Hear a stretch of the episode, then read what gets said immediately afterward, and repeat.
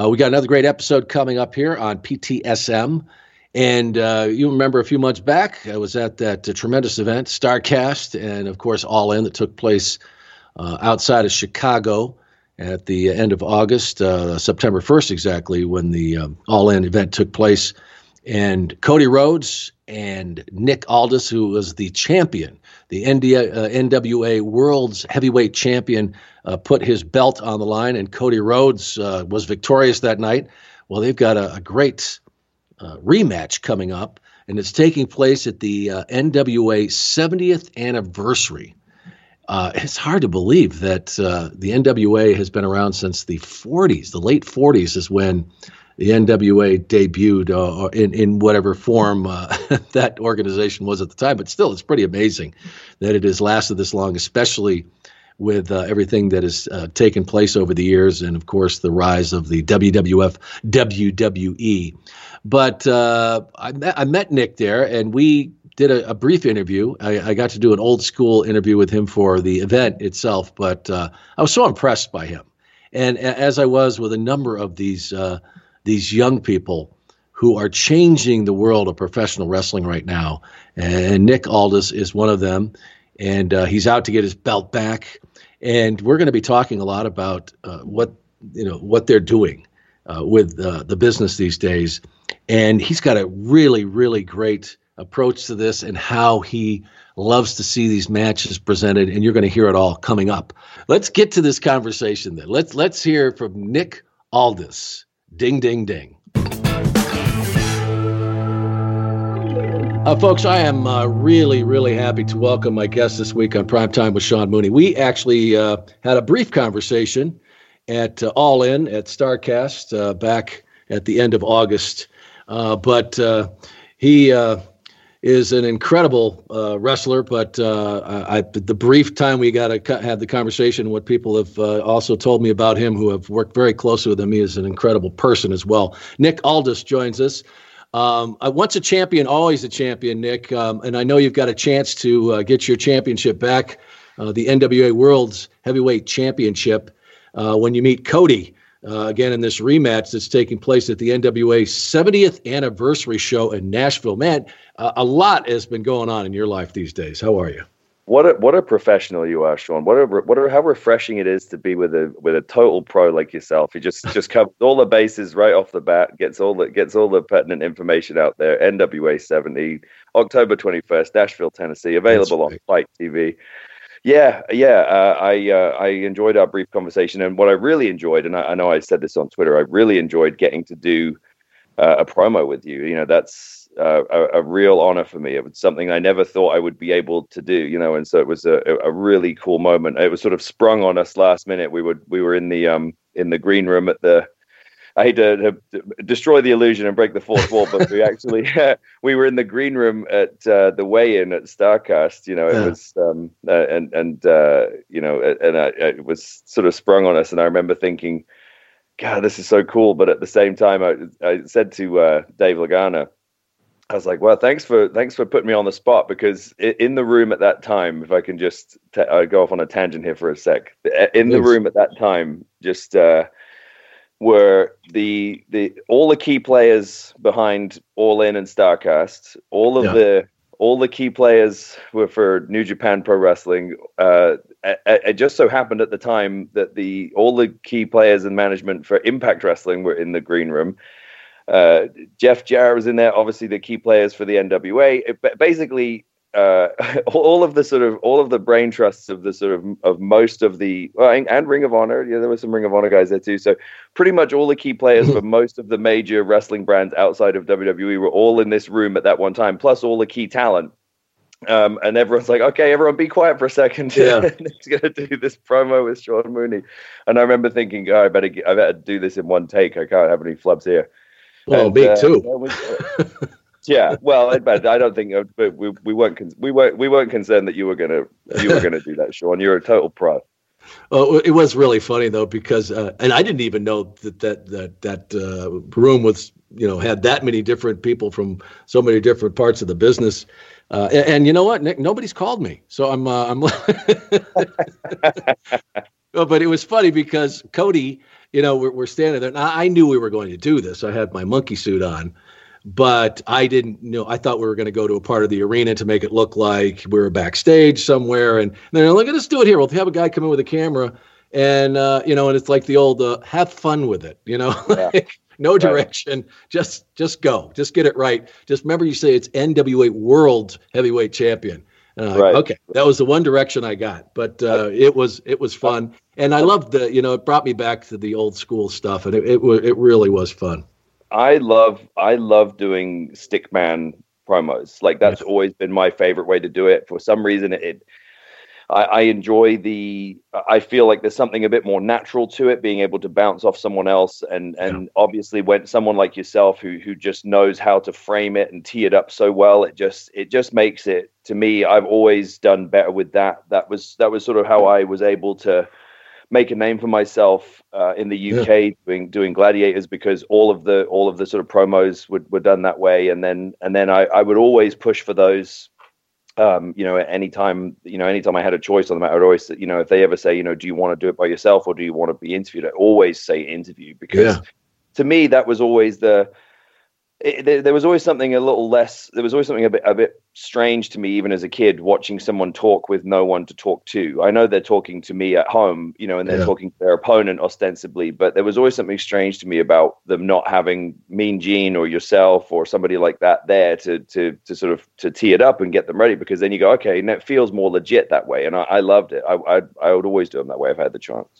Yeah, you know, and I'll tell you, and I don't know if you've had an opportunity to uh, meet and actually, uh, you know, have a conversation with Gene Okerlund, but you know, it really is. It's a, it's a lost art in a, in a lot of ways, and you know, Gene and, and I have had conversations about it. That you know that that was a major part of of putting people over was uh, that ability to um, you know, if you were a heel, for example, you could walk that fine line where you were threatening, you were intimidating, but you didn't cross it.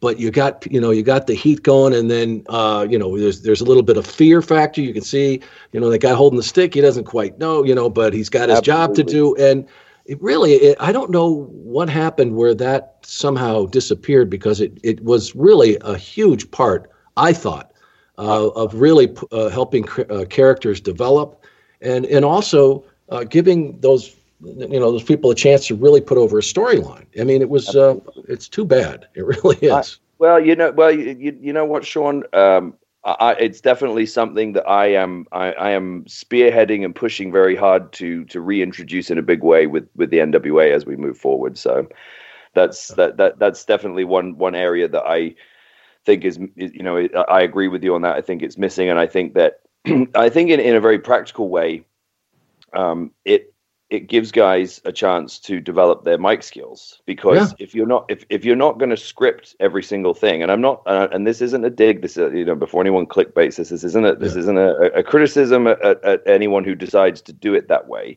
yeah i just if you're not going to script everyone's promos, you know, verbatim and have them rehearse them over and over again, then having yeah. the, having a really good professional stick man there can help them, you know, can help guide them when because you you know you I'm sure you had this many times. You can tell when a guy's starting to to go off off the reservation, oh, yeah. and you yeah. can help steer him back on track. And that's what guys like you and Gene Okerlund were so good at was just being able to take over again for a second to let them sort of recalibrate and then and then get them right back on track so that they don't lose their mystique which is a huge thing you know it's, it's such an important part to me anyway for the viewer at home and yeah. and I, i'm so glad that you touched on that because for me i always remember one of my favorite uh, stickman promos you know there's so many but i remember when you when you interviewed um, uh, Ric Flair and, and Curt Hennig at WrestleMania eight uh, before he was going to wrestle Savage with, yeah. and they were doing the angle with Liz and the and then they were threatening they were going to have the centerfold you know put on the big screen and it, they just right. kept they got so much mileage out of that and you're and and I, that's that's why I think Stickman you know promos are so important because you provide the barometer to the people at home Right. You know, you you you're giving the reaction that that you're you're sort of it's the same way the same way that an announce team does is that they're they're essentially communicating, uh, you know, and, and, verbalizing what what the audience should be feeling. Whether they're, you know, if, uh, uh like the play-by-play will typically lean towards the the baby face, and then you know, traditionally the color guy would lean a bit more towards the heel and try to sort of justify, you know, their actions. and and in the same way, you would do these. You have these great, you know, where, where they would say something really distasteful, or whatever, and you know, and they're laughing and and carrying on, and you would just sort of look to the camera, kind of like, oh, I can't, I, I can't tell them what I really think because I don't want to, you know, I, I don't want to get on the wrong side of these guys, but you know, but you know what I feel about this, folks. You know, like you're saying all that with your face, and you know, let's go over to Gene Okerlund. You know, like, and it, yeah. it was great, like, because it's you know, because you're you're the you're the barometer for for the emotion of the audience. Yeah, and, and and a lot of the times that's what you're thinking. I would always think like if this if somebody was watching was in this room, what would their reaction be to what they're saying? And yeah. you're exactly right. That's you're you're saying, you know, I'm I'm uh, validating exactly what you're thinking. Like that is outrageous. Can you believe that that's what they they they plan to do to you know, like you said, Miss Elizabeth or whoever it was, and uh, you know that that was. Uh, through many, many, many hours of listening uh, and watching Gene Okerlund, who the you know people always ask me, who do you think the you know the best backstage announcers were? I said, there's Gene Okerlund and there's the rest of us, because uh, Gene was just, or you know, it still is. But uh, in the day when we were we were uh, working these events, you know, every week.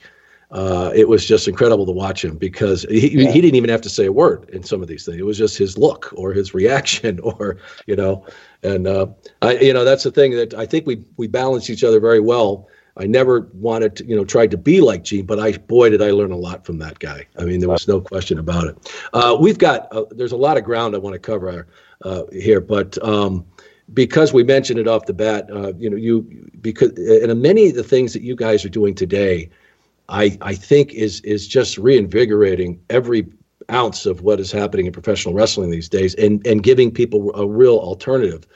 Um, so with that, because we're going to be talking about you know the NWA 70th anniversary, but leading up to this, and I know that you guys, I don't know if it was a it was a plan or it was a natural organic thing that you guys have been building, um, but getting to all in, and uh, I, I, know it's you've had a chance to, to, to let it settle in now, but what happened in Chicago, uh, just outside of Chicago, I should say, at, at that event, as far as how, the impact that you've you've seen now on professional wrestling? Yeah, um, it certainly a lot of it was organic, and and yeah. obviously we have obviously um, it has dominated uh, the conversation. You know, for for myself and for you know all the other sort of key players at that at that event um, for you know several months before it, and and now you know following it, and and with good reason because uh, it was such a success. Um, on on so many levels. I think that first and foremost, you know, credit where it's due. The the the Bucks and Cody, you know, mm. drew that drew that house. They absolutely it was it was a testament to uh, a, a, sort of real hunger from their fan base and a loyalty to them, especially Nick and Matt, who have spent many, many years cultivating this, you know, grassroots following that's now culminated in, in where they're at now, and, and, you know they're set to set to make some really serious money, which they absolutely deserve to make. And um, I think it was, you know, it, it, it, in many ways, the fact that they sold those tickets so fast with no card was was such yeah. a really just a it was it was it was a message from the audience basically saying we're we're with you. You know, we we want to see we we want someone else to to have a big time event. You know, we we don't no, I don't think I've heard a couple of people refer to it almost like as a protest vote, you know, and, I don't agree yeah. with that. So I don't, yeah, right because I think that what it what it really is is that fans just love the idea of being at some other big time event that isn't WWE. You know, and mm. that's absolutely fine because you know for for the, for all intents and purposes, with the exception of a handful of Ring of Honor shows and a handful of you know TNA shows over the last decade and a handful of uh, New Japan shows in the last couple of years, they haven't had the chance to be with with a sort of real rabid audience and that and that big time feel without it being uh, you know WWE because they've, they've, and they've seen the Tokyo Dome shows and they've seen mm-hmm. these these shows overseas even you know even like TNA would would you know would draw big numbers in the UK for example we would do really well at Wembley and Manchester and Glasgow and stuff and I think that there was this there was almost this there, there, there was this realization with the audience here where they went hang on like we we can change this just by by going, you know, by yeah. by being part of it and, and just kind of supporting it.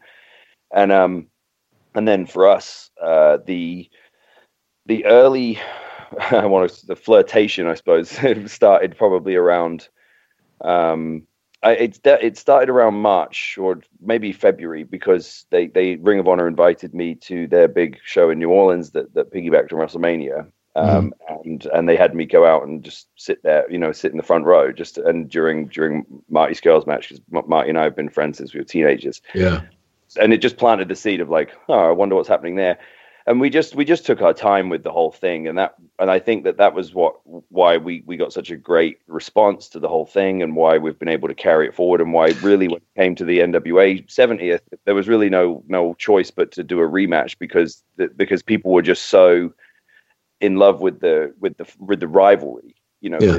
and they just saw this thing went wow like what a great rivalry this is this reminds me of of the old nwa title rivalries from the 70s and 80s Well, Nick, that is awesome, but uh, hold the thought for a minute because I've got to talk directly to my loyal listeners out there now. Guys, you remember the days when you were always ready to go? Hey, you know what I'm talking about.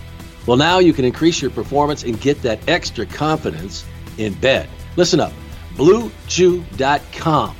That's blue like the color blue. BlueChew.com brings you the first chewable with the same FDA approved active ingredients as Viagra and Cialis, so you know they work. And listen to this you can take them anytime, day or night, even on a full stomach, since they're chewable.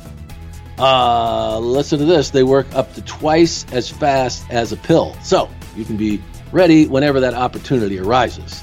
Now, Blue Chew is prescribed online and shipped straight to your door in a very discreet package, so no, no more of those in person doctor visits, no more waiting in the pharmacy, and best of all, no more awkwardness. And they're made in the USA, and since Blue Chew prepares and ships direct, they're cheaper than in any pharmacy. Now, uh, maybe you heard about this. When this product first came out, uh, people loved it. I mean, I'm telling you, it, it, it was so popular, they ran out of Blue Chew. You couldn't get it anywhere. Now it's back. So, how long? How long is it going to be around? So, this is your chance. And right now, we, right here on Primetime with Sean Mooney, have a very special deal for our listeners. Visit bluechew.com, that's bluechew.com, and get your first shipment. I can't believe they're doing this. I got to, is this right? You go to bluechew.com and you get your first shipment free. Yeah, free when you use our special promo code. And that special promo code is PRIMETIME. That's Primetime, P R I M E T I M E. And all you have to do is just pay $5 for shipping. But you get your first shipment for absolutely free. Again, that's B L U E Chew.com, BlueChew.com, and use the promo code PRIMETIME. Do it now.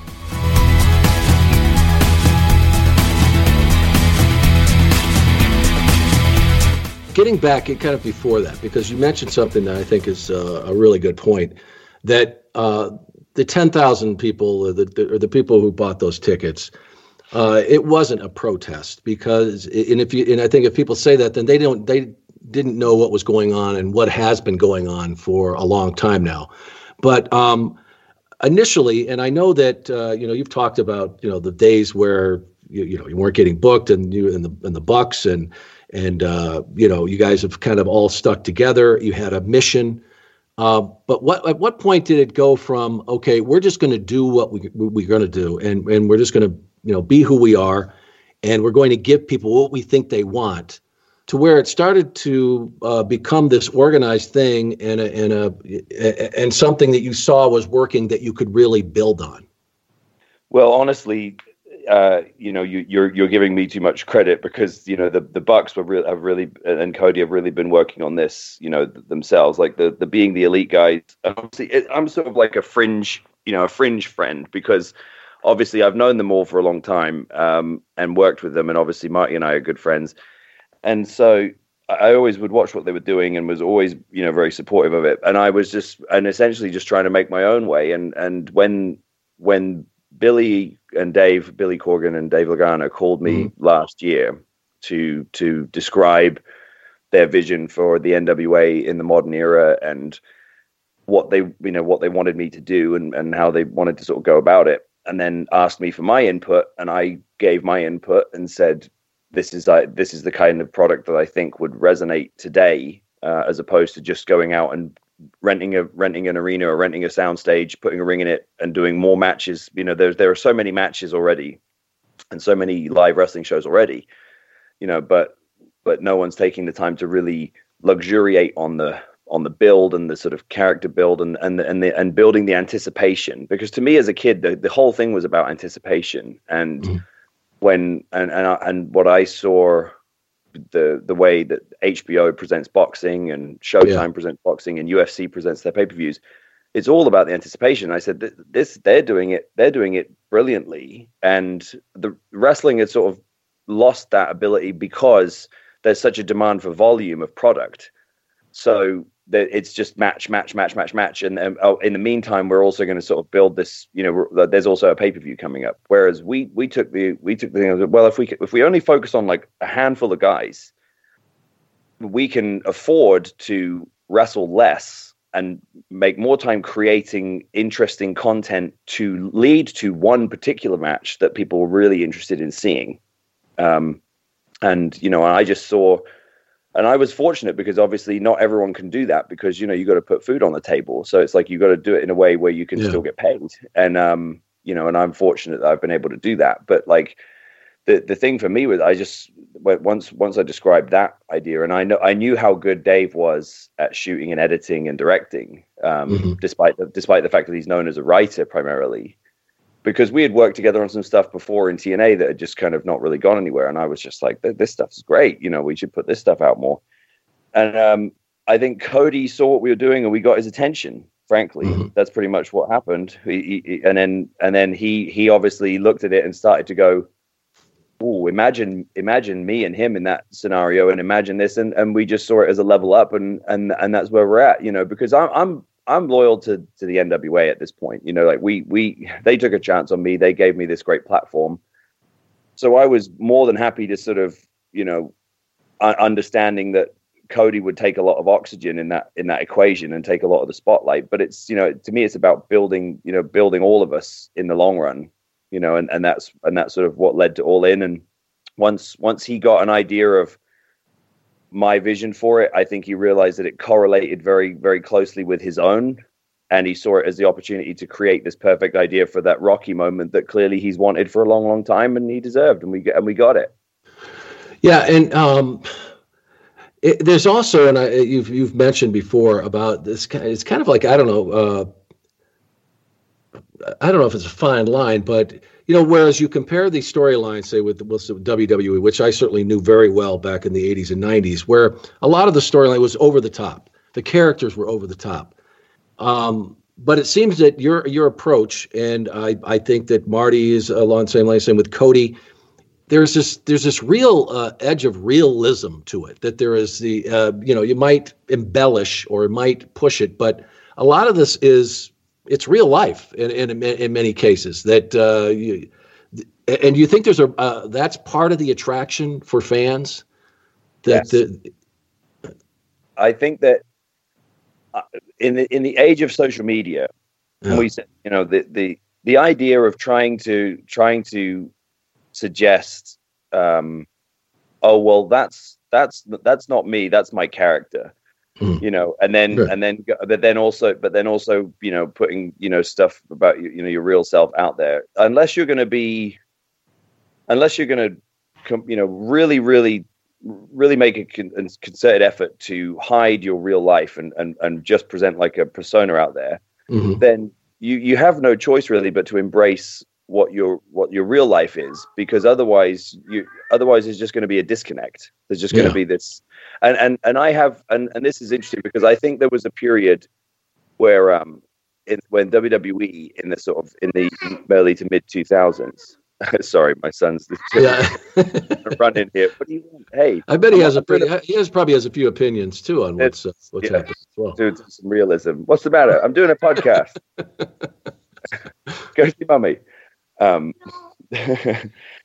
um, but I think there was an era, there was a period where where there was a bit of a disconnect with the audience because I think they were starting to do this thing where they were they were starting to acknowledge what was going on in people's real lives, but then still scripting it. And I think that's a very dangerous game. Yeah. That's just my opinion because I think that's where you run into you know, and, and I and I have and and and just recently there's been something that's that's come along that's that's hit very close to home with me in that respect that I had a bit of an issue with because it's like you can't you can't play but you can't have it both ways, right? You can't say oh this, you know you can't acknowledge people's real lives and stuff in their you know on television in their character and stuff but then also decide that you get to sort of play god with them right like you've yeah. got to sort of go one way or the other so we we made the effort to say, look, everybody knows w- what what the real is. So you know, in, in, for me, for, take my my story for example. Everyone knew that I sort of I, I had a good I had a, I had a good run of luck early on in my career, my very early twenties. You know, I was mm-hmm. signed at TNA when I was twenty one. Came up, had you know, and and made you know made worked every position on that card, you know, progressed quickly, learned quickly, got, you know, worked my way all the way up to being world champion in that company. Then the company sort of fell off the wagon a little, little bit and and you know and, and I decided it was time to move on because I didn't because I felt like you know it, I felt like I had reached as high as I would get working there.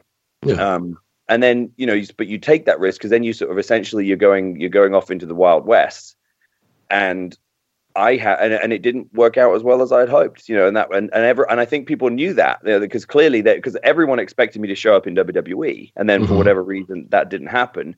So there was this weird sort of energy around me where people were like, I think there was a reluctance from a lot of people to sort of invest in me as a character because there was like, oh, he's just going to show up at WWE eventually, mm-hmm. until I sort of made it clear, like, that no, I'm this, I'm doing me, okay, this is who I am, and I'm putting this out there and then when the NWA came along, I think it fit more of who they realized they sort of went, okay, yeah, like that we can get on board with this. And it was the first time where they could really see an authenticity to what I was doing and hear, yeah. you know, an authenticity in what I was saying. And I think that to me, uh, real, you know, real or not real is not as important as authentic, you know, and there right. is a difference. And I think the difference is, is that authenticity is something you can feel. Uh, and that's really what people want because despite the fact that obviously what we provide is escapism for people, mm-hmm. in order to escape, ha- it has to feel authentic. You know, right. so it's, it's, it's, it's to listening to someone someone on the outside listening to this just thinks, "What is this guy on about?" You just, yeah. just going around in circles, but. But if you if, if you know the business or you or you're a fan of the business, you kind of know what I'm driving at when I say. Yeah, it's that. like going it's going it's like going to a movie. You're all and when you get there and you, you suspend whatever is around else yes. around you, but it's got to be authentic. If it's not, yeah, yeah, You're you don't want to. Yeah, you don't want to. Yeah, you don't. Right, you don't. You don't want to watch like like the like the Bourne movies are some of my favorite movies, yeah.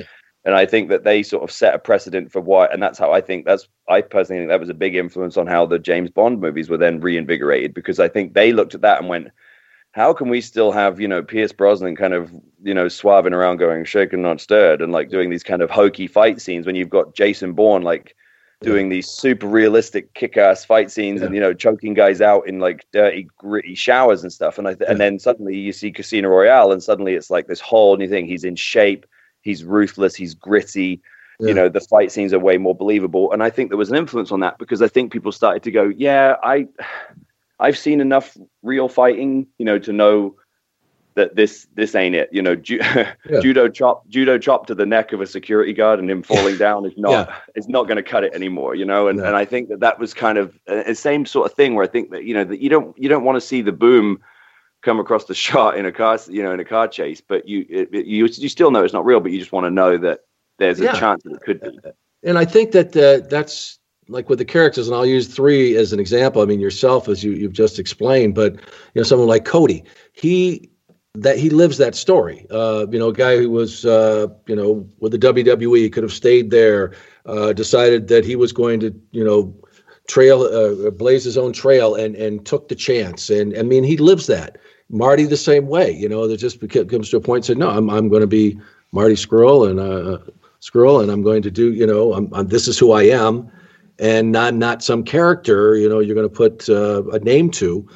And the other thing that I think is, you know, like you mentioned with being authentic, that's you guys are certainly authentic, but also, you know, so the the real feel to these these matches are like fights uh, with the weigh-in, for example, or yeah.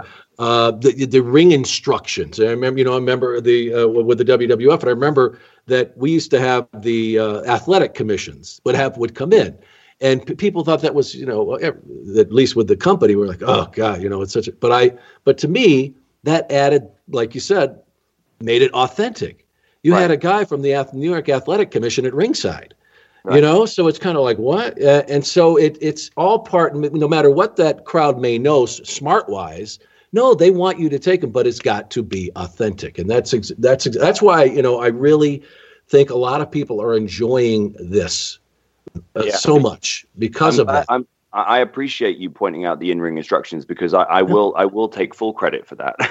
that, was, that was something that I, I, I I right from right from the beginning, whether I was defending the title in front of yeah. hundred people at some yeah. independent show in West Virginia or you know or Chicago in that in that in that sold out arena, I, I made a point right from the beginning. I said to Dave and Billy, I want to do definitive in-ring instructions every time and like and and they're linear you know so they and yeah. i would get and i get with every referee and give them you know and say look you know you can put your own spin on it like i said with earl you know and and I, I thought that was a real key moment of that match when earl almost got choked up because i think he because he it meant a lot to him that we that we asked him to be the referee yeah. Um, yeah. but it also i think it also meant a lot to him to see what we had done because i think he'd been somewhat disconnected from the business, you know. So I think he was sort of like he knew that it was going to be a good house, but I don't. It, I think it's still like like a lot of us. I don't think until we got there we suddenly realized like, wow, look at this, you know, like look what these guys have been able to do. And then when we got out there and the you know the people were just on their feet and we hadn't even touched, I think Earl, you know Earl sort of could feel that because look, he's refereed every every big match you can think yeah. of, and like yeah. he he knew before we went out. I think he started. He could get a feel for the the presentation of it, and we did the long walks with the entourages and all yeah. that stuff. And I think he yeah, just loved it. And he came. To, he must have come to me ten times that day and said, "So, so I'm I'm going to say." I'm going to say something like this. Is this okay? And I was like, you don't, Earl Hebner, you don't have to ask me if this is okay. You know what I mean? You you know what you need yeah. to cover. I was like, I want you to speak from the heart. I want you to tell the truth because Earl used to live I used to live like five minutes from me. You know, we we still have that house on the other side of town, but we we moved to the other side of town now. But he he lived like five minutes from us. I used to see earl all the time. I used to go to his house and get eggs from his chickens. You know, like he really is. You know, he's he's a he's a big part of my life. I I love the guy. You know, and and um and obviously he goes way back with Dusty and Cody and everything else. Yeah. So I said, look, don't don't worry about we just speak to speak to Nick and speak to Cody. You know, like, just tell the truth about being it. So, and then when he stood there for a second, he just went, sort of went, uh, and you could see, I was like, you know, for him to get, he got a little flustered for a second, but it almost added to the magic of it because I think the people went, wow, look at this. You know, Earl Hebner, who's he was in the ring for Warrior God, and yeah. Rock and Austin. You know, all these these huge matches, and he's he's he's overwhelmed by this match. You know, like yeah. that a real you know key moment and cody just just put his arm on his shoulder and just was like it's okay you know what i mean like great to be match and blah blah blah may the best man win and suddenly it was like and that and i think that was and i was i was so confident that that would be the last piece of the puzzle i mean by then i knew we had him but that was the and i because i had known going around doing smaller independent shows with the in-ring instructions i felt it always added that little bit of, of special you know a little special feeling to it so I, I said, you know, I, I want this to, and, and straight away, you know, Billy and Dave picked up on that, on that vibration. And they said, yeah, that this, this is, this is a trademark NWA thing from now on. You know, and I, I want to get back to uh, where you're heading today, but um, always on this program, I tell you, Nick, I'm always fascinated by the path that you travel early on. And uh, I know you were born in a, I, I think a really, really, really small town in England. Yeah. Um, yeah. I mean, really, I think there was uh, like fifteen hundred people in the whole town. Is yeah, I, I yeah, docking. Yeah, it's a, it's um, what we would you know what we call a village. You know, which is where I, yeah. I say village, right. and people in America still still sort of find that find that funny. But we there's a, we have a whole sort of different classification for what's a village, what's a town, and what's a city. You know, and, yeah. and, okay, so. But yeah, I was born in Kings Lynn, which is about 15 miles from from Docking, where I was. You know, I grew up, and um, yeah, my parents still live there.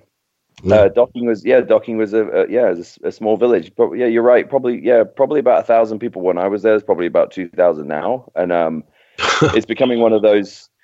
It's becoming one of those gentrified uh, places where rich people have second homes now. It's sort of a bit like the Hamptons, you know. It's sort of becoming like because it's close to the coast and everything. But yeah, yeah there's, right. there's a real local community thing, and and like we had we had you know maybe two pubs uh, one one one convenience store, one one fish and chip shop, of course. Um, of course. One one, prim- one primary school and a church, and and and well, when I was a kid, there was still a butcher's shop and a and a, a greengrocer and stuff like that. But um, yeah, it, it, it was, and and and I I wouldn't change it for anything because one because I I lived directly across the street from from a big playing field, so we had football pitches and tennis courts and you know players. So I, I just I played sports nonstop. You know, I was such an active kid. Um, but I think the other thing I think it did for me was it it forced me to use my imagination you know, I've always been of sort of, I've always had a very sort of creative, you know, I've always joked, and I think people are starting to see this more now because I'm more actively involved on the other side of things with the NWA. But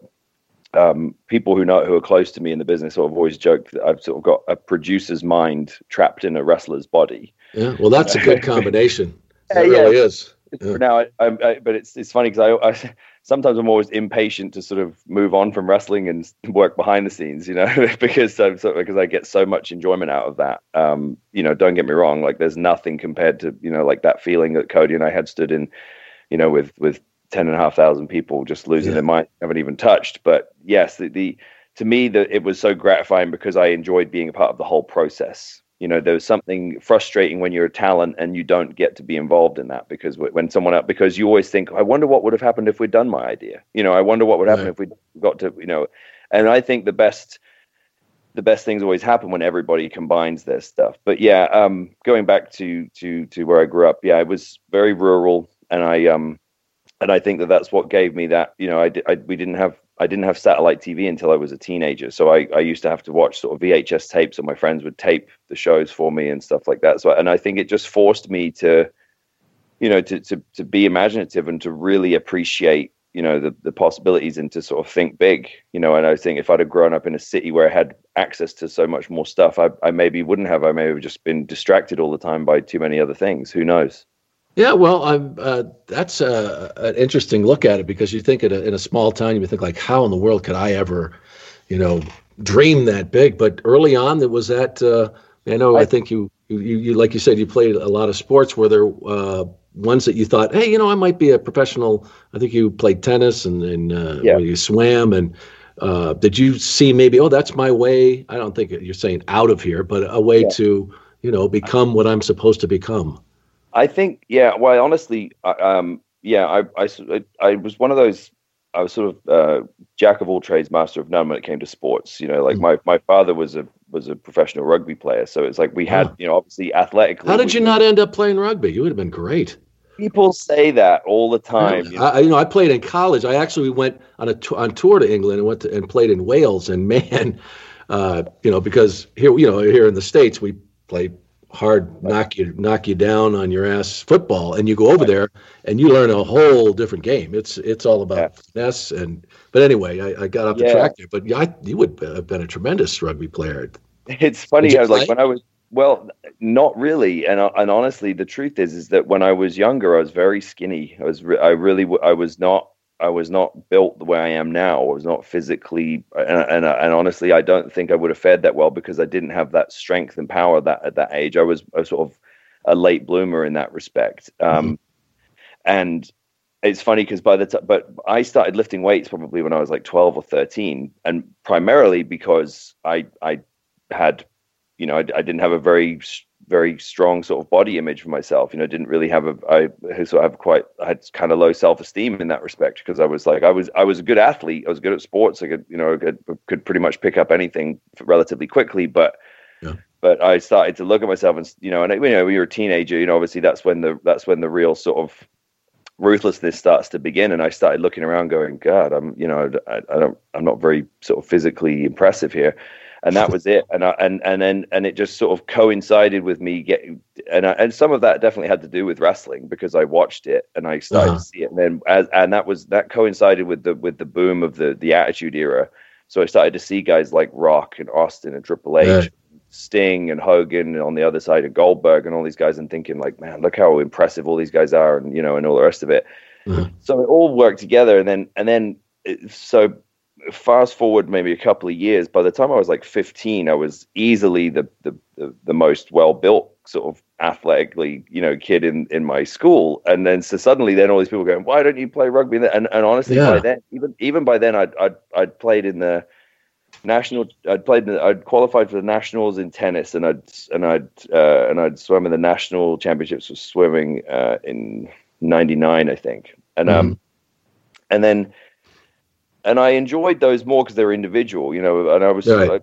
I, I, was, I in in football, you know, in soccer in England, you that it's such a the, the standard is so high uh, oh, all across God, Europe yeah.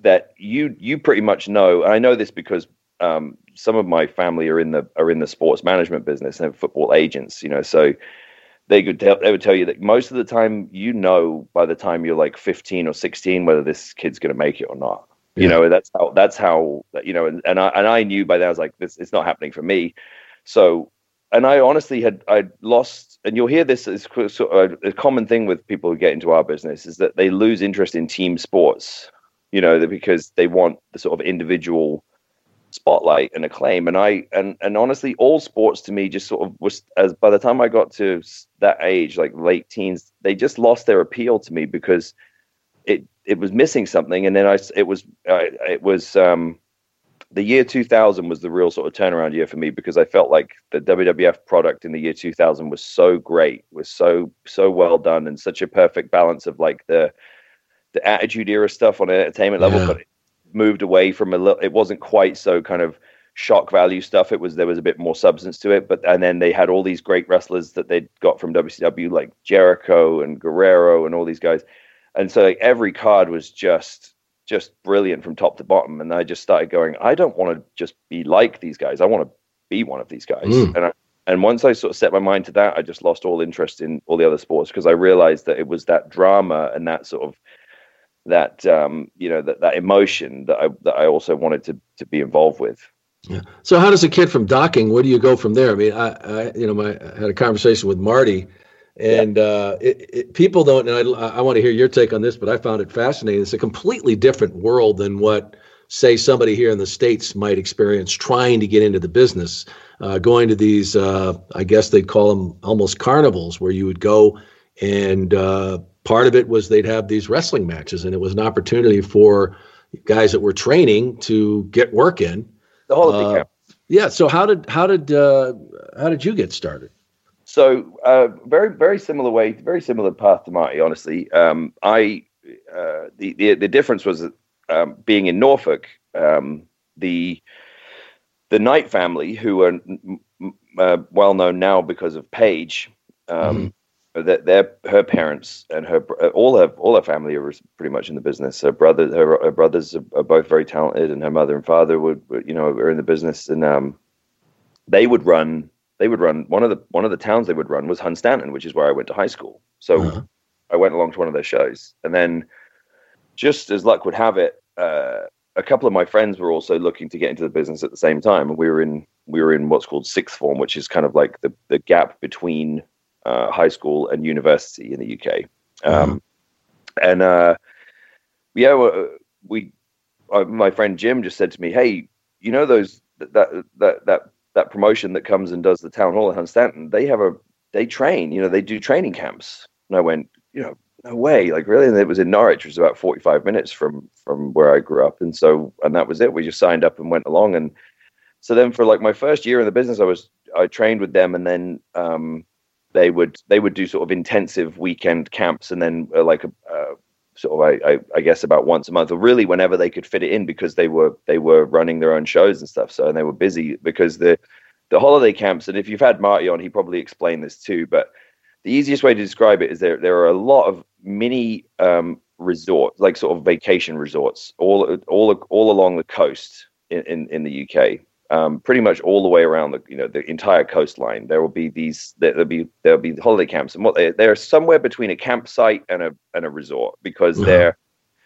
you primarily you're either going to stay in in like a caravan, which is like a trailer, but like a you know, but they're, they're just there permanently for for vacations, or you're going to stay in like a chalet, um, mm-hmm. which is slightly better, an upgrade, slightly better, yeah. yeah. And then um, and then basically these camps would have you know obviously they would have uh, they would have a direct access to the beach and then they would also have usually it'd have a pool or a couple of pools and then they would have um, you know some arcades maybe like some kids play you know player stuff they would have um, you know, they depending on how what how depending on the quality of the camp, they'd have different things. They might have like, and then they have different activities like you know archery or whatever for you know for different things.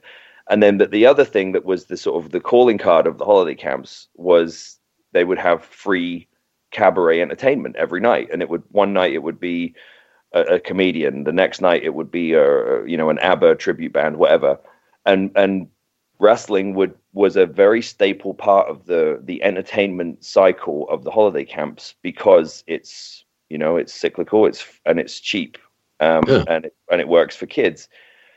And so for us what's funny we when we were coming up in, in the UK we would always sort of lament about how it was going to be so much harder for us because we're in England and like it's not America and like they're going to think we we we we know we sound funny we have a strange accent we're not you know we're not we're not cool like Americans and stuff like that.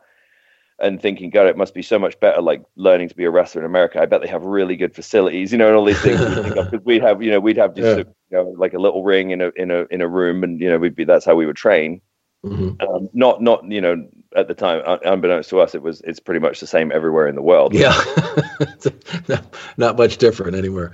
But you know, one thing, one thing Marty did mention though, he said that, uh, and I don't know if this was, was it seasonal. Uh, it would be a summer thing or yeah, spring, yeah, whatever. Yeah, mostly, uh, mostly in the summer. Yeah. He said it, it gave you an opportunity because each one was different. It wasn't though you were working for, say, an outfit or whatever. Yeah. And so you could go out and be a completely different character. You could be a heel or something and try on something a completely different. You want to wear a different outfit or something, and it, and it really was a great training ground because you could just have that freedom. One hundred percent. That was Marty and I many times, uh, you know, together would like we would do certain camps where because like i say because these these venues were would have these sort of they were all purpose sort of cabaret entertainment venues. A lot of the a lot of things like the costumes and stuff for different acts and stuff would all just sit backstage. So a lot of the time just just to, just as a joke we would like rummage through the the wardrobe you know and just for sort of the department and just find all these different things like oh i'm going to go out with a feather boa this week you know i'm going to do this or i'm going to grab one of these you know and, and stuff like that. And yeah absolutely. Um it was it, it, and this is this is like the point I was making about how at the time we thought maybe we were at a disadvantage, not yeah. not realizing at the time that we had a huge advantage over over America, uh, pretty much anyone else in the business. Because when I I remember having a conversation with Bruce Pritchard when Bruce was running TNA, mm-hmm. uh, where he he basically kind of admitted like I don't know anything about you. I don't know I don't know what experience you have. I don't know what you've done in the business prior to coming here or whatever. And I was like, well, I started in you know I started here and blah blah blah and this and that. I said, Bruce, I was a full time wrestler by the time I was 18, and my first full time year, I probably wrestled 200 matches. you know? um, I don't know how I don't know how good they were, but I wrestled 200 of them because you know the the summer season you know, if you were busy and and at the time, you know, I I managed to I was fortunate enough to get to get noticed to get to, taken on by Brian Dixon, who was the the most successful British promoter of all time, mm. and he he had the Butlins parks, and you know Butlins at that has grown to such a point now that WWE have run several live events at Butlins parks now, but you know, so we had those, and um, between you know, if you were on that, if you were full time on that team alone, it was six six days a week from probably um, I want to say May through to about September. It was six days a week, just just that alone. But then also I would get um, uh, like with like Ricky Knight, for example, Paige's dad. You know, he would there would be a couple of parks that he would have maybe he would be double booked. You know, so he would he would need it. So then what he would do would he would get a team together. You know, and basically just keep a little for himself, um, like a commission, and say, hey here we need a team to run a one hour show at this park. You need two show you know whatever. So we would do have those and then i managed to get a couple of my own small independent parks for me and my friends we would we, we had a ring and would go and run those. And and for us like that was huge money because we got to keep all of it you know? So yeah. so between times you know so if i was if i was if i was you know the busiest point in in the summer of those times we might wrestle 10 times a week you know? Because i know i know just just on wednesdays we would do two we would do two shows back to back they were because it was there were two miles the, the camps the resorts were two miles apart which seems crazy but because it's a captive audience you know a completely different audience right and um So I mean, just that alone, we would and and those shows, by the way, we would do two singles matches and then a tag because the the heels would come out and interfere in the second singles match, tag match. So you'd wrestle twice. So we would literally, I would literally wrestle four times on a Wednesday. Yeah, because I mean, do you look back at that and say what a what a great period of time that was in your life, uh, going out there and basically doing whatever you wanted to do? I imagine. Oh, we were just, you know, sometimes there would be ten people there, you know, and then yeah. sometimes sometimes there would be it was funny because we would pray for bad weather because if we had bad weather you know we knew that we would get a good house because everyone uh, you know we yeah. had one we had one show once and it was uh, at Hemsby which was one of the parks that that, that Ricky had had um, you know handed off to us and it was re- it was pouring down with rain and we were so excited because it was a full house and we were like this would be great you know and it was we were wrestling all my friends and we are having a good time. And then and and the we, we get halfway through the first match and the people start going crazy and we went wow people are really into this. And then we sort of up and a and a and a, a, a pipe had burst. It's just there was water like gushing everywhere and i said oh that's where i was going crazy. Oh that's awesome. So so when did it get uh, really serious? I mean at some point uh, where did you say you know obviously you were earning a living but where yeah you know, you, you said now I'm going to take this somewhere else. And what was the break?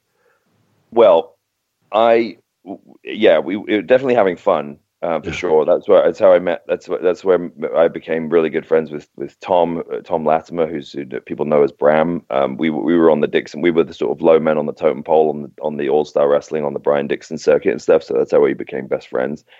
And yeah, but you're not making any money, right? Like yeah. pretty much what you know. We were, uh, you know, I was, I was probably I was sort of making 40 or 50 quid a show. So mm. by the time you, you know, so yeah, I mean, you wrestle, so you're making 300 a week, maybe, if you're lucky.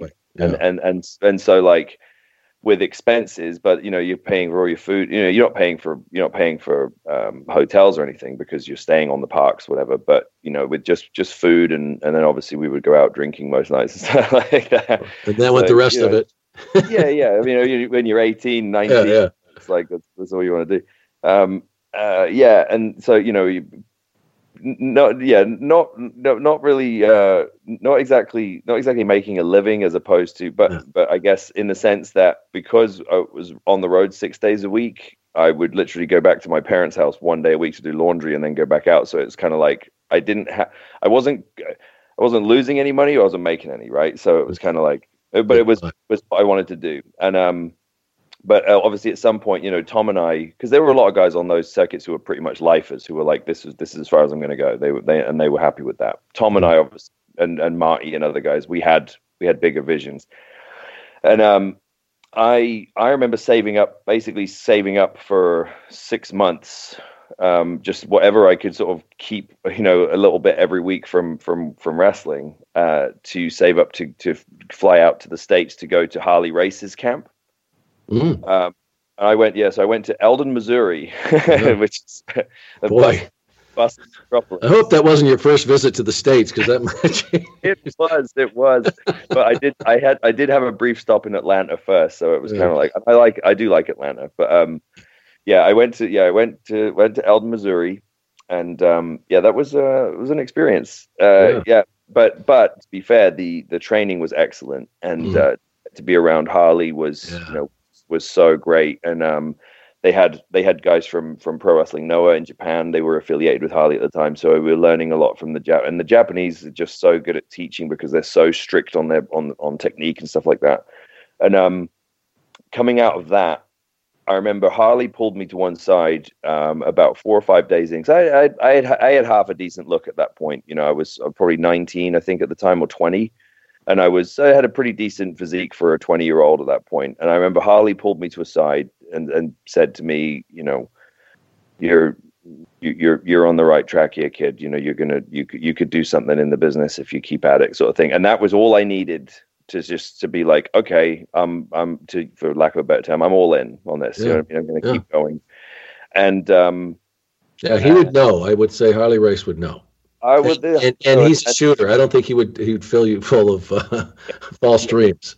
That, that that was pretty much what I. And then um, I came. I came back from. I went back to England after that. Um, immediately felt like I was better, and then, as luck would have it, um, that was uh, a few months after that was when um, I got a call. I had I'd done a small acting thing. I got I got I managed. To, I put in for a casting. There was a casting thing came around for wrestlers, looking for a wrestler to play this play this role in this sort of live uh, motorcycle show. Um, mm. And I put in for it and got it, and it was you know it was it was good money for me at the time because I think it was about like four or five grand for you know for the week, and I was like ah great, you know it's way better than wrestling. um, so I so I and I got this thing, and it was basically just like this sort of it was kind of like this uh, live sort of Mad Max style show, yeah. like Thunderdome, yada yada, uh, and I basically just had to um, host it almost, but just sort of in character, right? It's like yeah. a sort of you know, and it was fun, it was easy. The director of that was also an agent, he had a he had a he specialized in stunt guys mostly, but he was an agent. And he said to me, "Look, I've got an agency. I mostly deal with stunt guys, but every now and then I get stuff for guys like you. Um, you know, do you want to? You know, I'll keep your I'll keep your mind. You know, you want to you want to be on the books." I said, "Absolutely." A few months later, he called me and said, "Hey, they're bringing back Gladiators. I'm going to put yeah. you in for an and that was and that was and it was as simple as that he said you know can you he's like i'm i'm, I'm assuming you can swim and you can you're not afraid of heights and blah blah, blah. i said well there was a national championships for swimming so i, I think i'm yeah. okay and then uh, yeah. yeah. and then that was it and i and i went that went down to the auditions and um fortunately for me you know despite the fact i was like probably the youngest guy there or one of the youngest guys there. I had I had a half decent look, but what really set me apart was when they had us do all these physical stuff, and I was in good shape then because I was you know uh, cardio wise because I was wrestling every day, so I whipped through the the assault course stuff no problem. Mm-hmm.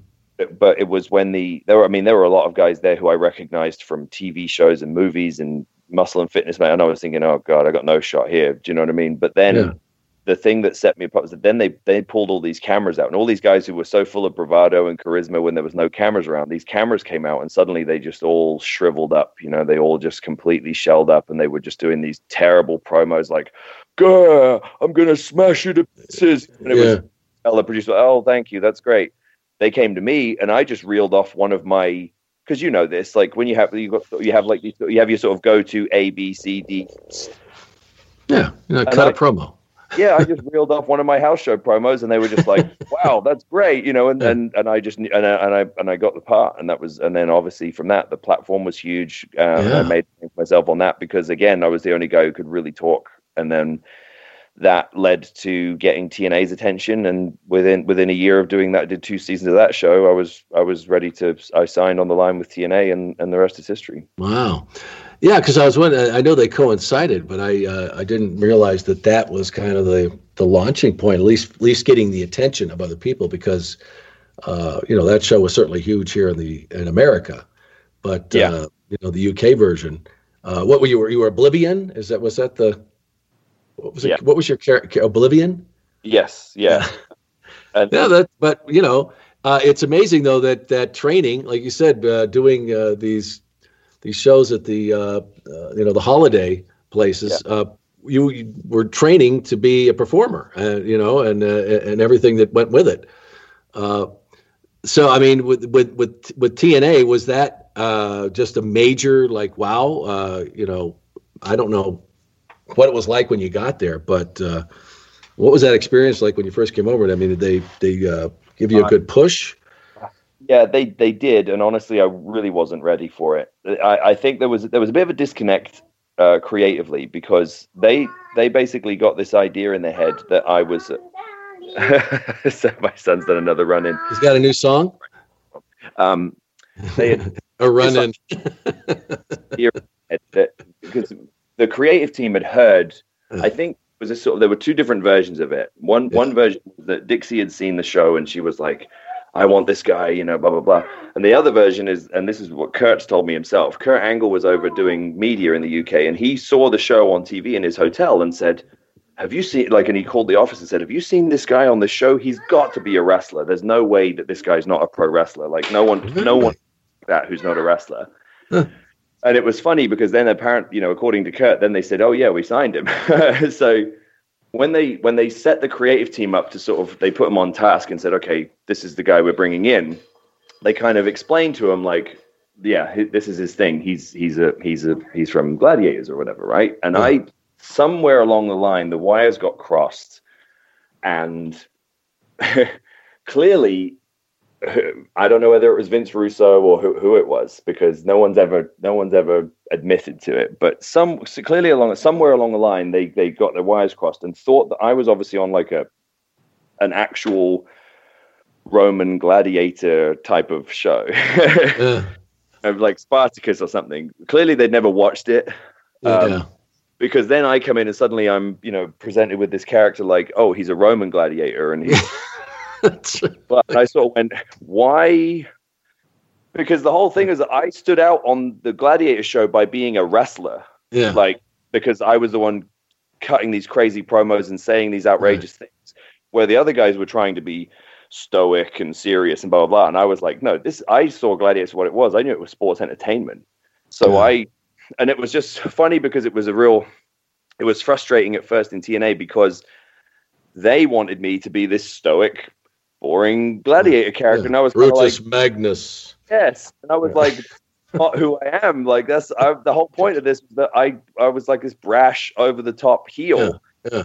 It was tough at first because obviously when you're young and green, you're not you know you're not really in a position to be like guys that's not my character you know that's not who i am yeah you just you don't want to you know yeah you're young you don't want to cause any trouble or waves you got an opportunity here you know so I, I did it as best I can. Obviously, it didn't work at all. was was was completely crap. And so, unfortunately for me, they saw enough of. I think after that, then they sort of went back and looked at what I was doing before, and they saw and, and they saw enough of me interacting backstage because I've never had a problem, you know. And, and this could be a, this could be a, a, a good thing or a bad thing depending on who you talk to. But I've always been fairly confident in myself, you know, backstage right from the beginning. There was never any. I, I was never one of these guys that was kind of like oh, you know, yes sir, no sir, what did you think? You know, obviously I've always been respectful, but I've always carried myself in a, in a certain way, just because yeah. that's just nature. And I think that they saw enough of that to go, this guy's, you know, this guy's a heel. This guy's a sort of, a, a, a,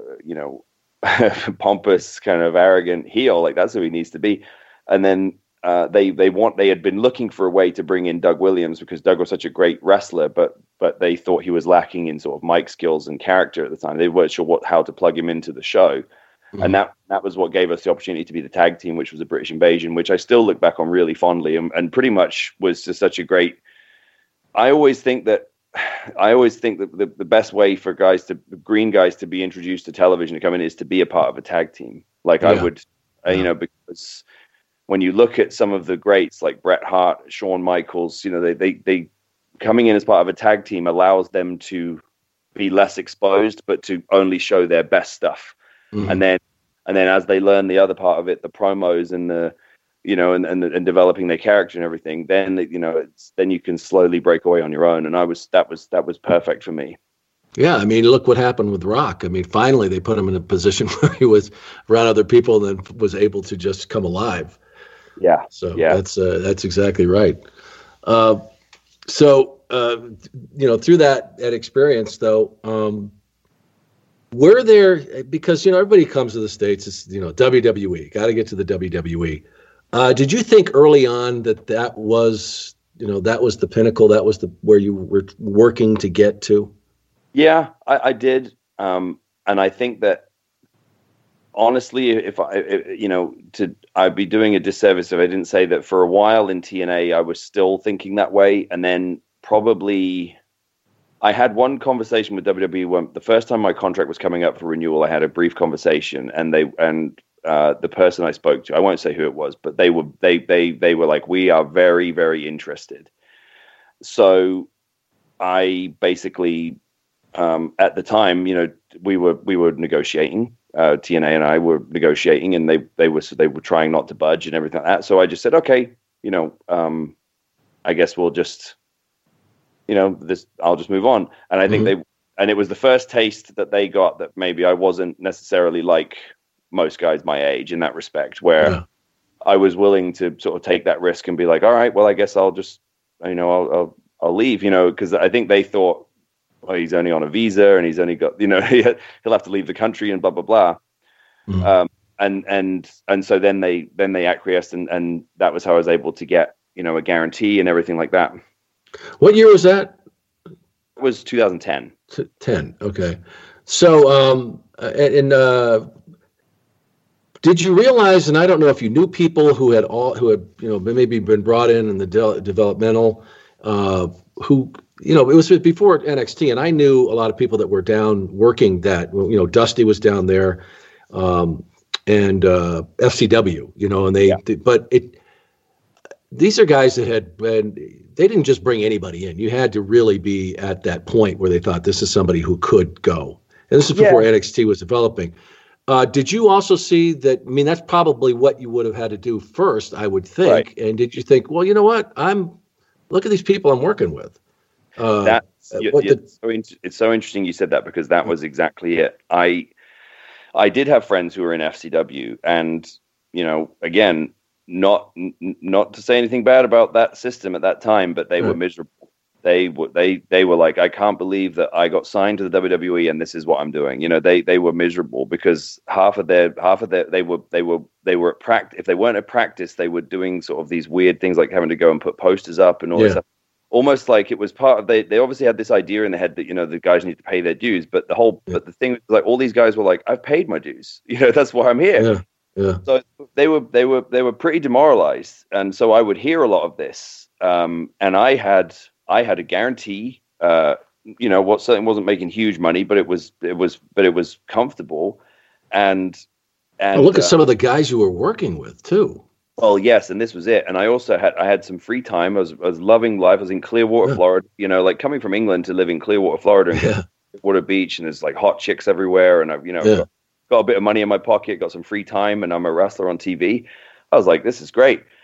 But then, yes, to look at it and go, okay, so if I was to try and go to yeah. you know WWE and developmental, I'm going to be at wrestling school with with you know other guys like me, and I didn't, and I sort of thought, I don't know how much I'm going to learn from that. Whereas uh, my first year, you know, in in TNA, I I worked with the Dudleys, I worked with you know Beer Money, who were super hot acts. I worked with you know Booker T and Scott Steiner. I worked yeah. with AJ, and you know, and then like later on, I'm working with AJ and Joe. Obviously, Doug Williams is my tag partner for crying out loud. You know, it's like, and the the the vibe at TNA was very different. You know, where you you weren't walking around on eggshells. You weren't sort of worried about having heat with anyone.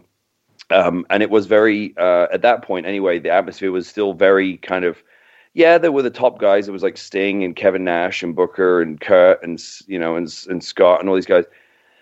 But they, you know, they were all cool to me. Like I remember mm. being being really worried about being around sort of Kevin Nash and Scott Steiner because you you know you read all these sort of revisionist history things about the you know about WCW and stuff and you and you go oh my god it's going to be and they were the coolest guys they were so cool to me you know like Kevin right right off the bat was like you know you're you're you're one of my guys you're with me you know and mm. Scott Steiner was always super cool to me and I you know still friends to this day and mm. you know Booker would mess with you, but only to see if you could take it. You know, it wasn't it wasn't like a, it wasn't malicious. You know, he would right to see if you could if you would cut you know, could cut the mustard. Billy Gunn, uh-huh. you know, he, I'd come back Billy Gunn and be like, God damn, you did one thing good, but you did five things that were the shits. You know, like this was terrible. Yeah. You know, but doing it in a way to to make you better. You know, like you know, and and there was just this real sort of camaraderie all the way around where everybody wanted everyone to deliver and, and to be good. You know, there was none of this sort of, oh, he's going to take my spot. You know, there was a little bit of that, but not really any anything. Well, you and need I, that though, too. You get, you know. Yeah, and I just remember just being around, and I just I learned so much through osmosis, you know, and that's even to this day, I'll still run into people who you know, guy who are who are you know veterans and stuff who who who were around uh, me in my early days at TNA, and they they say the same thing. I take as a huge compliment. They go, "Man, I never saw someone improve as quickly as you," mm. you know, and because I wasn't, and that's you know, that's because I had a lot of improving to do. Let's let's call a spade a spade. You know, I wasn't very good, but but it, but it was it meant a lot to me that they understood that I had picked it up quickly, and and I only did that because I was around good people. You have no choice but to get better when you're around such good people. Yeah, but it, it seems. I mean, you have a, a great uh, loyalty to TNA because it uh, it sounds like that uh, when you were ready to that point, and and like you said, when you got there, you weren't, but it's how you became who you are in a lot of ways. And and uh, you know, a lot of people can look at different paths. And I remember I, I, was down at FCW. Like I said, I knew many of the people down there, and I had gone to one of the uh, training sessions. And I remember Sheamus was down there. But um, that was the impression I got too. I just felt that um, there were certainly some stars there. You could say, yeah, you know what, these guys are going to be there. But it, it, it also seemed at the time, and I think NXT may have has certainly changed that now. But then I could understand where that that that that feeling may have come from. But it seems like a blessing that the timing of that was was uh, the way it was for you. I mean, look, you know, we, we all just have to sort of make our decisions and on our path in, in the business. But for me, I looked at it and went, uh, okay, it's not it's not under the WWE banner, but yeah. I'm basically getting to I'm basically getting to be the person that I wanted to be. You know, this is what I wanted to do. I wanted to get in the business, be a wrestler on TV, and I I never thought I would get the chance to wrestle Kurt Angle and Booker T yeah. and all these guys I grew up watching. I never thought I would get that chance. The fact that I did was like, oh, this is great. You know, I, my first ever thing I did with TNA was a media day with Mick Foley. You know, yeah, wow. I was, I'm being, I'm going around, and I felt so out of place because they're interviewing me because I had, I had some profile in the UK because of Gladiators, and they're sort of presenting me as, as, you know, the same level as Mick Foley, and I'm going around going like, who wants to talk to me? You know, like no, that's Mick Foley. and was uh, Mick, obviously, uh, you know, one of the most gracious, you know, great guys ever. And again, someone who I, you know, still have a good relationship to this day. I just did a tour of Australia with him recently. It was really good to sort of reconnect with him and again, you know, just being around all these people, you know, Mick's book was the first wrestling book I read, you know, and so, you know, he's obviously to a lot of us in our generation, he was a, a huge influence because it was because he opened the door to to documenting your whole journey and, and that whole different element of the business that guys could then sort of monetize and take advantage of. Yeah, and, and from your perspective, uh, Nick, it's uh, we'll fast forward here a little bit through it, um, but your career really is has have seen how these the independent ranks have, have fared, and uh, you know after probably early on after you know 2000, it's been a struggle for many of them, and we and that would include the NWA and. Uh, but what's happened? What do you see happening now? Because I, I tell you that um, I was just so enlightened when uh, you know talking to a lot of people at, at, at Starrcast and also at, you know the All In event that uh, what we're really seeing with independent wrestling now that um, many of these really really talented individuals like you and Marty and, and Cody and there are, and the Young Bucks there, but there are many others that uh, don't necessarily have to choose that path anymore. You know, getting signed doesn't. What does that mean anymore? Where now I, you guys yeah. are in charge of your own destiny, and uh, like the merchandise. I mean, I, I don't know the numbers, and I don't know uh, you're for you, but I know that you know, you all have this tremendous merchandise and probably making probably almost as much than what you do stepping into the ring. And it's just awesome to see because it's not, say, a promoter controlling all of this anymore. I think that's that's that's definitely the appeal is the is the, is the idea that um in and again it's very ironic that that the the sort of you know arguably the pinnacle moment of all in was the NWA World Title match you know because right yeah because it was because uh, it, in many ways it's it was it was you know it was a sort of this whole new thing that's happening in the modern era, but with but at the same time with the oldest title. You know, yeah. it was very seventy very, years. That's yeah, that is just it's just amazing. Yeah, and and so um, yes, it was. It, I think that I think the main the main thing is obviously the ability to deliver content.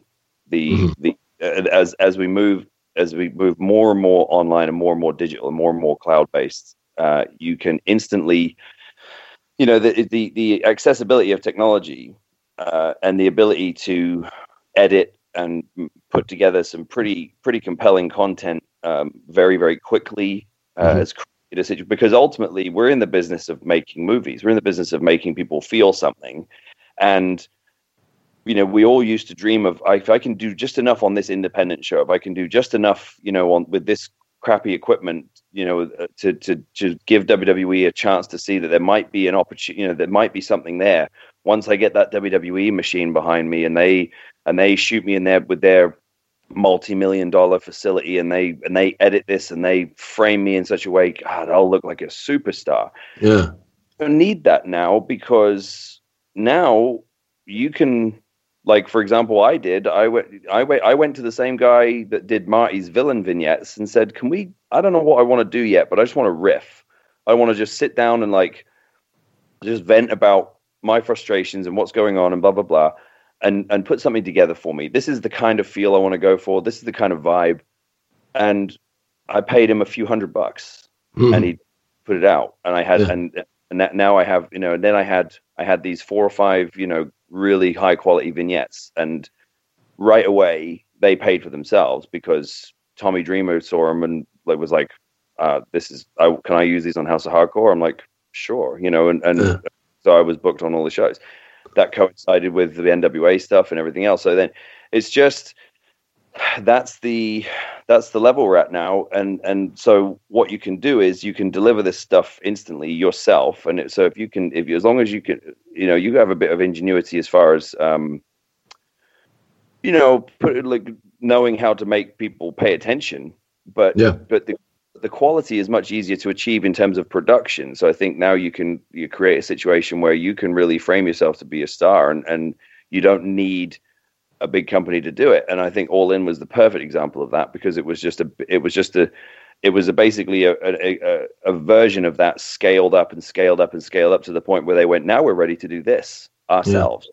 And uh, that's where it's going to keep going. And I think it's going to become more and more balkanized, the market. You know, it's going to become more and more fragmented, but in a really good way. And I think there's going to be almost like the old territory days. There's going to be a, a there's going to be a number of of well-known wrestlers who can sort of travel around to different places that can then help that particular promotion, that particular area, and that particular you know the people they're working with and stuff. And that's what I that's what I tried to do with the with the World Championship when I had it was to basically again uh, a, a, a traditional method, but with a modern day, you know, delivery system, which was the traveling champion thing. Except the difference was is that everyone in the world can see it now if they want to, because hey, I'm going, I'm uh, you know I defended the title on four different continents, you know, in the space of less than a year. So it's like, hey, here he is in China defending the title, here he's in Australia defending the title, he's in the UK defending yeah. the title, it's America.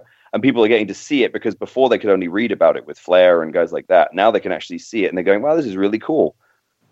Yeah, and with the uh, what else is really interesting about how you, have gotten all these different uh, promotions to come together, where you've got you know NWA, uh, Ring of Honor, New Japan. Uh, did they see it the same way? It, it kind of reminds me, in a, in a sense, of the old uh, territory system where you know you would uh, trade talent and have people come back and forth, and then uh, you know some of them would have a belt that they would. Uh, you know, do you see that that that happening, and and why has that been able to happen? How do these promotions uh, see it as a, well, a big win for all of them?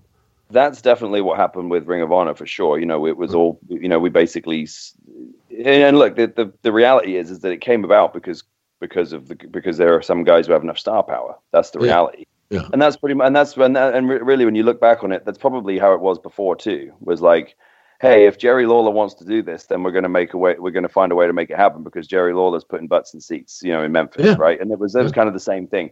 Whereas like Cody really wanted to do this, uh, and they knew, and you know, Cody and the, Bu- the Ring of Honor had allowed Cody and the Bucks to do this event, and then they and they went and you know I think it was one of these things where it's like, all right, well let's see if they can do it. You know, give them a chance, like it would make them happy. And then they went and sold it out in 30 minutes, and they went, oh, yeah. right, you know, like this is real.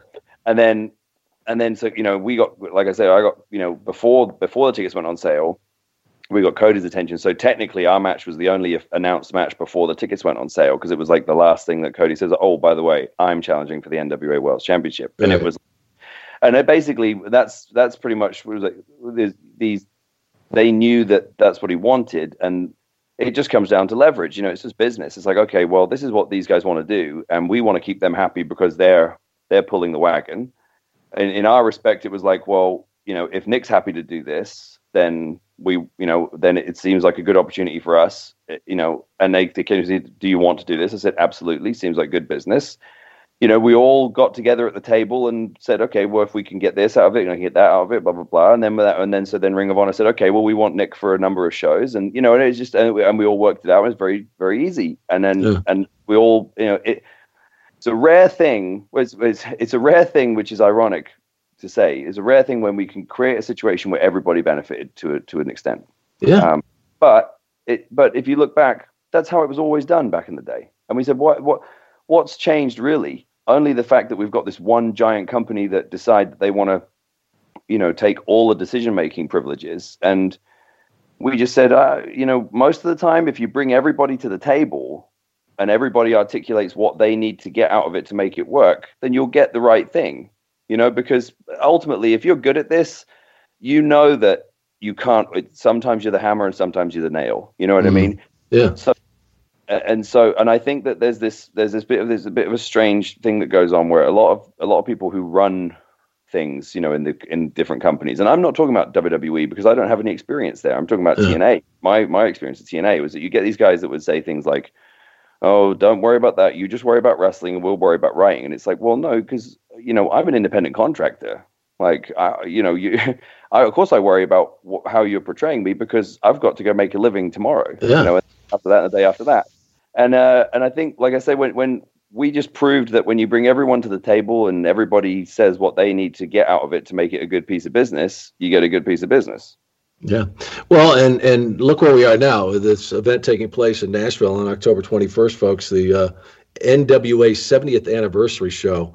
Uh, but th- th- what I really love about this, and of course, you know, I witnessed it firsthand with what Vince McMahon was able to do with this business, and and uh, you know these promotion king and, and a genius in many ways. Uh, but you know, uh, this this doesn't remind me of that kind of promotion. This reminds me of like almost like a like a Don King fight, like that. You guys, you knew you had these great heavyweights, and yeah, you know they're going to have this bout, and uh, you know what? It doesn't matter how it ends. People are going to want to see these two back in there, you yeah. know. And, and it's like it started all in, and and uh, regardless, what, how whatever would the outcome of that match was going to be, you people were already talking about what was going to happen after, and so yeah. you know it does. You guys really have created that that. Uh, that you know the the authentic uh, bout and, and like I, I love the weigh-in i thought that that was brilliant you know and and the and the you know the, that uh, the boat is before the bout and and uh, you know you, like you got the ref in there and you're looking at each other you know it's that yeah yeah and I, yeah it's, really, a, just, it's, it's, it's a rivalry you know. Yeah. And so and, yeah, so, so, so you know what I'm saying? It's it's different than a a WWE promotion in that sense, like a WrestleMania match, Superpowers or whatever. No, this is this is two. This, you know, this is McGregor. This is you know like surprise uh, fight. Surprise fight for sure. And I'm a huge McGregor. I'm a huge McGregor fan, and I'm a huge I'm a huge fight business fan. I love the fight business. You know, I love the. I'll tell you what. I think uh, I think McGregor uh, probably watched a lot of wrestling in his day because uh, you, you, know he learned a lot about what what to do outside of that ring. And, and he, he's referenced it several times. If you oh, listen, yeah. his referenced Vince and he's referenced Ric Flair and different things. Like he, he gets it. You know, he understands like what what what what it takes Sells. to. yeah, he understands what it takes to resonate with an audience beyond just you know what you do in the ring. It has to be there has to be there has to be things about you that people can remember, and those things are simple. Yeah, it's a cat, it's a catchphrase, it's a walk, it's a look, it's a you know, it's a it's a something you do, and uh, absolutely. And look, uh, um, for me, the the the prize fight approach just seemed to be the logical way forward because, like I say, uh, if it's all about getting mileage, getting as much mileage out of one thing as you can. Um, mm-hmm because you know there is a tendency in my generation of guys and the generation who come after me there's a there's a tendency to give give the audience everything you've possibly got in every match. Yeah. And there's this there's there's this sort of polarized uh, opinion where they think that when guys like me say you know less is more, they think that it's a, it's oh, I'm I'm I'm encouraging people to be lazy and phone it in. Like no, that's not that's not what I'm saying. You know, yeah. you don't get what I'm saying is is that if they're going to be it's it's it's going to you know you sometimes it's really fun to go to an all-you-can-eat buffet. You know what I yeah. mean? Sometimes it's sometimes it's really fun to just go there and just go nuts. Like you know, I love like when I, one of my when you when you when you know when you stay at a hotel and they've got a really good breakfast buffet and you, yeah. suddenly yeah. you suddenly you eat all these things that you would never normally eat for breakfast. I'm gonna go. Oh, I'm gonna go up once and I'm gonna have pancakes and sausage. And I'm gonna, no, now I'm gonna Put have the whipped cream on there. Yeah. never buy muesli. I'm gonna have muesli today. I'm gonna have melon. I'm gonna have this. And I'm gonna have that. And I'm gonna have yogurt. And, you know, it's fine every now and then. yeah. but but really what you remember is when you go to a, a, great restaurant and you go, man, they, they did this, you know, I had this perfect this and I had this, you know, whatever. And, uh, you know, uh, and, and, it was so perfectly done and it was just the right amount. And it was, oh God, but I was just finished. I was just perfectly satisfied, not too full. oh, and the dessert was perfect. It was just a perfect way to finish off the meal. You know, sometimes you want that, and sometimes you want Golden Corral, right? And yeah. and so and so my thing is there's been a lot of all you can eat buffet. you know, there's yeah. been a lot of where it's just like, hey, if you like this move, wait till you see this move, and then this move, and this and this. And, yeah. and, and what we did was when mm, we want you to feel why it's important first, and then we also want to leave enough things to where people want to see it again. And I hope that we've, you know, we've been able to achieve that. And I think the, you know, the, the first day of ticket sales were, were very strong. You know, that and uh, the the the, the pre-interest on the pre-orders on fight for the pay-per-view uh, and all that were you know were enough to make us go okay you know we would yeah we, we, the theory is is proving. And uh, for us you know we, we've we've got a rivalry on our hands here. And and um, yeah it's like I said like I said the day after all in I said we've we've we've only just begun. Yeah and it, it's really it's fun to watch I have to tell you Nick. Um, uh, one other aspect of this too, and I didn't mention it before, but uh, you touched on it in a sense that uh, how you've connected with people and you've been able to do these vignettes and things that you put out there. But how how big uh, do you think is the, the, social media connection? Because one thing I, I believe that has really really fueled this is uh, that these people can reach out and and connect with you, and you answer them and uh, you know th- it's just a completely different aspect of promotion and really that being authentic. I mean you you know you're somebody uh, puts a tweet up or something and you respond to that tweet there's that instant connection and it just it's you know just grows and grows. And i think that is a really big part of this is the social yeah. media aspect. Yeah yeah I you don't need you don't need a big promotions team. You don't need to you know it's just yeah. your phone I go through phases with it because I, I was actually just having this conversation recently, but I um I go through phases where sometimes I I want to be very accessible, and then I go through phases where I kind of go a bit silent, you know, just to sort of uh and and honestly sometimes just because I'm just I'm just trying to take a break from it to be too busy yeah. or you know just make sure that I've got the right energy and stuff because obviously look you know the, the more time you spend on there the more you can attract you know some negativity and stuff like that. So you have yeah, to find our trolls out there yeah. We know oh yeah for, it's fine finding a balancing act of, yeah. of like knowing how much to do to enhance it without going over the over top and and and sort of and spoiling it you know and and uh that's that it's it's just another tool you know it's just another it's it's another tool that can be you know it can be very very powerful but it can also be wasted you know and and i think that for us you know especially with the build all in we used it just right because you know yeah. just just it, it put a little nugget out, something a little bit cryptic or whatever, just to keep people going. Oh, I wonder where this is going. What's happening next? You know.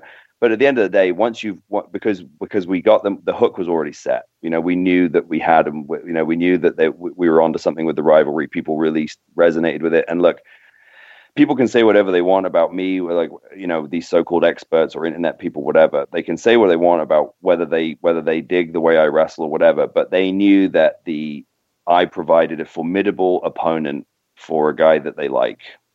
Yeah. And take great pride in being that guy. You know, yeah. like someone has to do it, and there's too many. You know, there's a lot of people that want to be that want to be loved and want to be the hero and stuff. And you know, there's a there's an honor in being the the formidable adversary. Oh um, my God! I mean, I, I've you know, wrestlers to the the ages. If you ask them what they enjoyed more, is yeah. being a heel. I mean, they just they, they love every aspect of it. That's, uh, that's, that's, the only dangerous thing about social media is that because yeah. because it becomes very hard for people to differentiate between themselves. You know, and that guys can take yeah. things that guys can start to take things personally, and that's when you get these guys that sort of add like shades of grey when they sort of go, "Oh, well, I'm really a nice guy in real life," you know, and and it's kind of like you have to decide who you want to be, um, and that you know. But for me, it's it's business first you know, because my personal life is personal and I'll share stuff when I feel like it, but ultimately, you know, those things are a tool to to to to achieve what I want to achieve as far on a business level.